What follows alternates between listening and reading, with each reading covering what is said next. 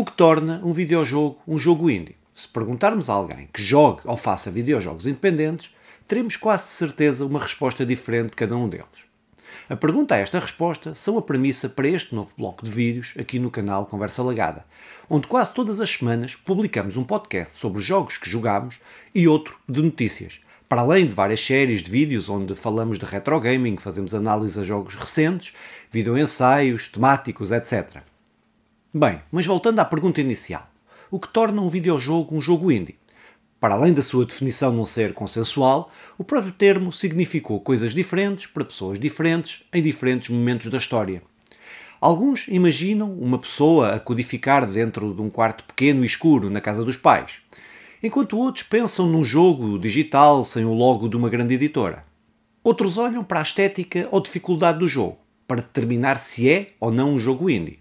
Há 10 ou 15 anos atrás, críticos e entusiastas de jogos falavam de jogos indie, mas a expressão era desconhecida do público em geral. Hoje em dia, já é normal termos a nossa lista de jogos indie favoritos e vários prémios que celebram os jogos indie, como no Game Awards, entre outros. No entanto, com a revolução indie, surge um problema. Ninguém parece concordar sobre o que exatamente define um jogo indie. O problema da indústria dos videojogos é que é relativamente recente em relação a outras mídias ou formas de arte. Como sociedade, ainda estamos a testar os limites do desenvolvimento de videojogos. Enquanto isso, criamos palavras e caixas que nos ajudam a definir os melhores títulos que encontramos no mercado. Indie tornou-se um estilo próprio, mas o termo é tão amplamente usado que é muito difícil saber exatamente o que significa. Nesse sentido, irei aprofundar várias formas de como a palavra indie é usada para definir jogos, discutindo como essas definições podem ajudar a entender o que realmente é um jogo indie. Existem duas etapas principais na criação de um videojogo. Primeiro, precisamos desenvolver o jogo em si. Depois, precisamos de vendê-lo. Apesar do desenvolvimento de jogos poder ser, no imaginário de grande parte das pessoas, muito divertido, isto não ilude o facto que todos temos de comer e pagar contas. Então, vender o jogo é quase 50% do trabalho. Para a parte do desenvolvimento, uma equipa ou uma única pessoa precisa apenas de uma ideia e de recursos suficientes para programar, projetar, compor sons, criar recursos visuais. Um jogo pode ser construído ao longo de vários anos, mas se queremos tentar ganhar a vida com isso, o melhor caminho a seguir é ter programadores, artistas, músicos ao nosso lado que devem ser pagos adequadamente pelo seu trabalho. Por outras palavras, o desenvolvimento de jogos exige muito tempo e muito dinheiro, e quanto mais dinheiro tivermos, menos tempo precisamos para criar o jogo. E tudo isto antes de nos termos de preocupar com a equipa jurídica, contabilidade e marketing. É aí que entram as editoras. As editoras são empresas responsáveis por financiar o projeto, cuidar do marketing, contratar jornalistas que possam analisar o jogo ou até cuidar das questões legais. Uma editora, então, é responsável por tudo o que não está diretamente envolvido com o desenvolvimento do jogo. Tradicionalmente, as editoras detêm uma grande parte dos lucros das vendas dos jogos e possuem os direitos de autor dos jogos que financiaram. Também é provável que uma ideia de jogo venha primeiro de uma editora que possui determinada IP e então contrata um estúdio para desenvolver o projeto. A IP de Last of Us, por exemplo, pertence à Sony. Ainda que a Naughty Dog tenha desenvolvido os dois jogos da franquia.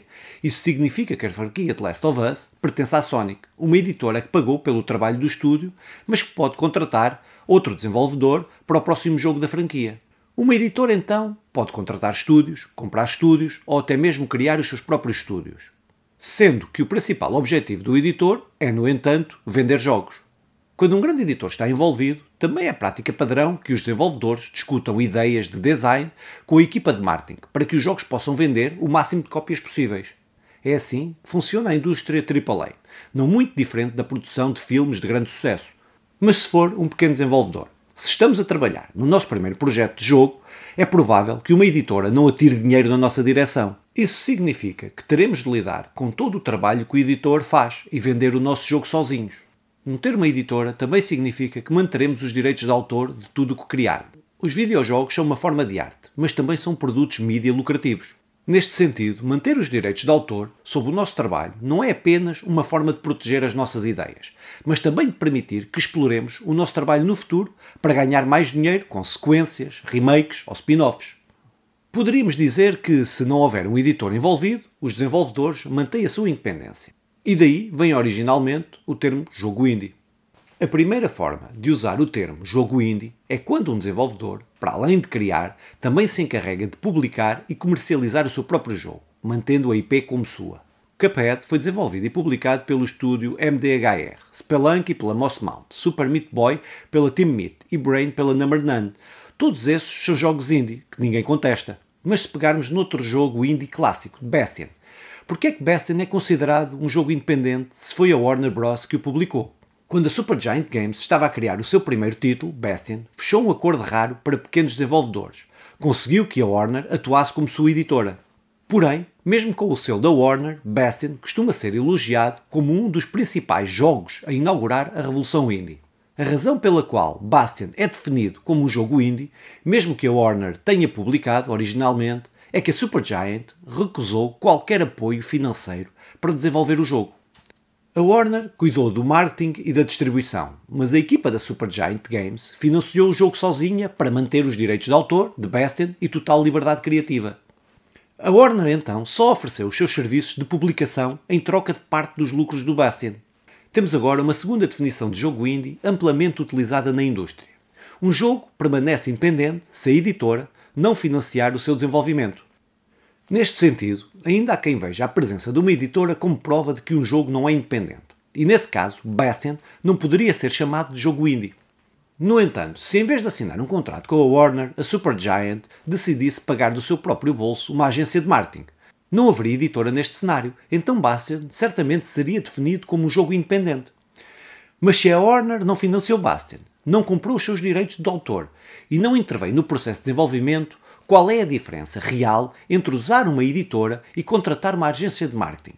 Para a Supergiant Games, o acordo com a Warner foi muito bom, porque permitiu que dividissem os lucros para o marketing em vez de pagar antecipadamente. No entanto, o estúdio não perdeu a sua independência, pois a editora não ajudou a financiar o desenvolvimento do jogo e não tinha poder para intervir nas escolhas do estúdio. A presença de uma editora, então, pode não ser suficiente para definir se um jogo é indie ou não. A Square Enix, por exemplo, criou a plataforma Collective em 2016 para ajudar no marketing de projetos independentes que procuravam crowdfunding. As regras da plataforma eram claras. A Square Enix não daria dinheiro aos desenvolvedores, mas se o projeto obtivesse votos suficientes, os desenvolvedores poderiam usar o título da Square para divulgar a campanha de crowdfunding. Se o crowdfunding fosse bem sucedido, a Square Enix oferecia-se para publicar o jogo em troca de uma pequena parte dos lucros. E assim, sem grandes obrigações contratuais e sem perder os direitos de autor, uma importante editora ajudava jogos independentes, como Forgotten Hand, a ver a luz do dia. Mas se o estúdio receber dinheiro da editora, deixa necessariamente de ser independente? Esquecemos então as empresas AAA como a Ubisoft ou a Nintendo. Vamos nos concentrar em editoras especializadas em comercializar jogos independentes, como a Devolver Digital ou a Anapurna. Frequentemente, estas editoras ajudam a financiar o desenvolvimento de jogos, dando dinheiro diretamente aos desenvolvedores. Então, por que é que jogos destas empresas ainda são considerados jogos indie? As coisas começam a ficar mais complicadas a partir de agora. Imaginem que queremos desenvolver um jogo. Vais precisar dedicar alguns meses, ou mesmo anos, até poderes vender o teu jogo. Como é que podes pagar as tuas contas enquanto ainda trabalhas no teu jogo? Podes manter o teu emprego com o custo de aumentar o tempo de desenvolvimento, ou podes obter um empréstimo do banco.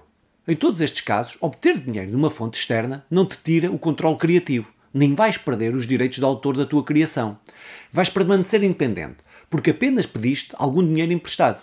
Assim, editoras especializadas em jogos independentes oferecem serviços semelhantes. Esses editores financiam projetos em troca de uma participação nos lucros, mas não estão envolvidos no desenvolvimento do jogo em si. É uma estratégia comercial inteligente. O mercado independente está a crescer e então os editores permitem que os desenvolvedores mantenham o seu controle criativo e ainda podem lucrar sem se preocupar com o desenvolvimento em si.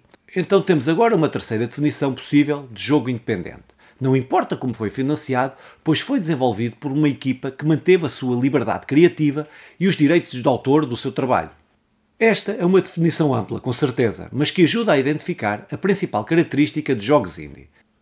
Eles têm muita criatividade porque não há nenhum agente externo a tentar interferir no seu desenvolvimento. Então, é realmente importante de onde veio o dinheiro para pagar o projeto? Por exemplo, a EA lançou uma iniciativa original, por meio da qual a editora AAA financia inteiramente projetos de jogos que ainda são comercializados como indie. A EA não fica com parte dos lucros de um jogo, apenas recebe de volta o dinheiro gasto durante o seu desenvolvimento para garantir que os estúdios permanecem independentes em todos os sentidos possíveis. Mas podemos realmente definir projetos que envolvem centenas de pessoas e milhões de euros como jogos indie? Bem, há uma quarta maneira de definir um jogo indie. A definição de jogo independente, para algumas pessoas, não é sobre financiamento e publicação. O termo jogo indie costuma ser usado para definir tudo que não é mainstream. Jogos desenvolvidos por grandes empresas para vender milhões de cópias nunca poderiam ser independentes, enquanto jogos de nicho desenvolvidos por equipas pequenas são. O problema desta definição é que ela usa a percepção do público sobre o tamanho de um projeto. E todos sabemos que o marketing é uma ótima ferramenta para mudar a forma como vemos as coisas. Jogos como Ori and the Will and the Wisps costumam ser definidos como jogos indie mesmo que a Mundo Studios seja propriedade da Microsoft. Ori parece um jogo indie e a Mundo Studios mantém uma pequena equipa a trabalhar nos seus jogos. Mas se eles não mantiverem os seus direitos de autor e tiverem que responder a alguém acima na hierarquia da empresa, ainda podem ser considerados jogos independentes? Até agora a Microsoft parece disposta a dar aos seus estúdios toda a liberdade criativa que desejam. Mas será que esta postura se manteria se as vendas não fossem altas o suficiente? Tomemos, por exemplo, o Hellblade. Foi desenvolvido pela Ninja Theory, sem financiamento externo. A Ninja Theory também publicou o seu próprio jogo. Portanto, mesmo pela definição mais limitada de jogos indie, que nenhum editor se pode desenvolver no processo, Hellblade ainda é um jogo indie. Pode ser estranho, porém, pensar que um projeto multimilionário que envolveu centenas de trabalhadores como um projeto independente. É por isso que algumas pessoas defendem que Hellblade não é um jogo indie.